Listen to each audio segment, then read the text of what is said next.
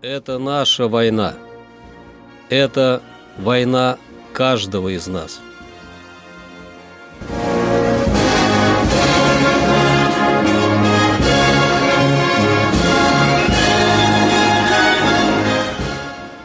Проект информационного агентства «Регнум. Война. Хроника 1941-1945 годов. 25 декабря.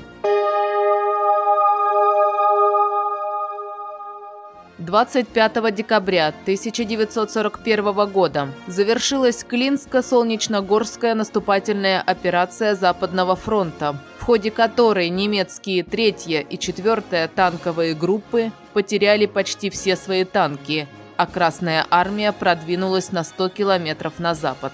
Особенностью этой операции стало довольно активное использование армейских подвижных групп из танков, пехоты и конницы – Благо армии правого фланга Западного фронта, в отличие, скажем, от Калининского фронта, имели довольно значительное количество танковых соединений – 9 танковых бригад и 6 отдельных танковых батальонов. Подвижные армейские группы, как и в оборонительный период, по своему составу были неоднородны.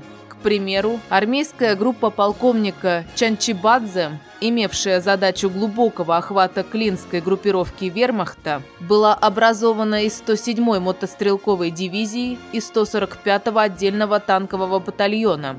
Подвижная группа генерала Ремезова, которой поручили задачу обойти Истринскую группировку немцев с севера с последующим преследованием сил противника на Волоколамском направлении, имела в своем составе три танковые бригады и одну стрелковую бригаду. Населенные пункты старались брать сходу. При серьезном сопротивлении противника от передового отряда формировали штурмовую группу. А главные же силы подвижной армейской группы продолжали движение в обход этого укрепленного пункта.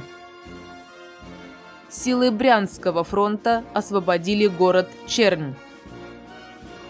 В блокадном Ленинграде произошло первое повышение норм выдачи хлеба. Рабочим прибавили по 100 граммов хлеба, служащим, иждивенцам и детям по 75 граммов. 25 декабря 1942 года войска советских 2-й гвардейской и 51-й армии Сталинградского фронта прорвали оборону немецкой армейской группы ГОТ и вышли к реке Аксай. 25 декабря 1943 года Красная армия на Витебском направлении освободила более 200 населенных пунктов и железнодорожную станцию Залучье. 25 декабря 1944 года советские части в Венгрии и Чехословакии освободили более 40 населенных пунктов – Из письма старшего лейтенанта Ивана Маргунова. Письмо жене и дочери. Добрый день, Аня и дочка Надя. Пишу вам любящий привет и желаю вам всего хорошего в жизни. Аня, очень плохо в том, что я долго не получал от тебя письма и не знаю, как вы живете. Как у вас дело обстоит с топкой? Аня, я нахожусь в Новосибирске а завтра уезжаем из Новосибирска километров 18, где будем переучиваться на самолете-истребителе. Сам здоров, крепкий, но только скучаю по тебе и Наде. Но ничего, после войны, если буду жив, заживем по-настоящему.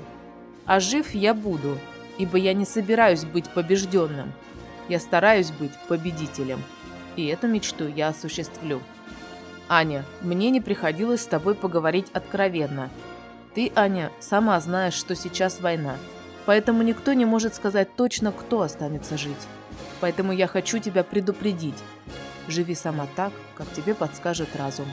Если тебе не будет хватать денег, продай мои костюмы и покупай продукты.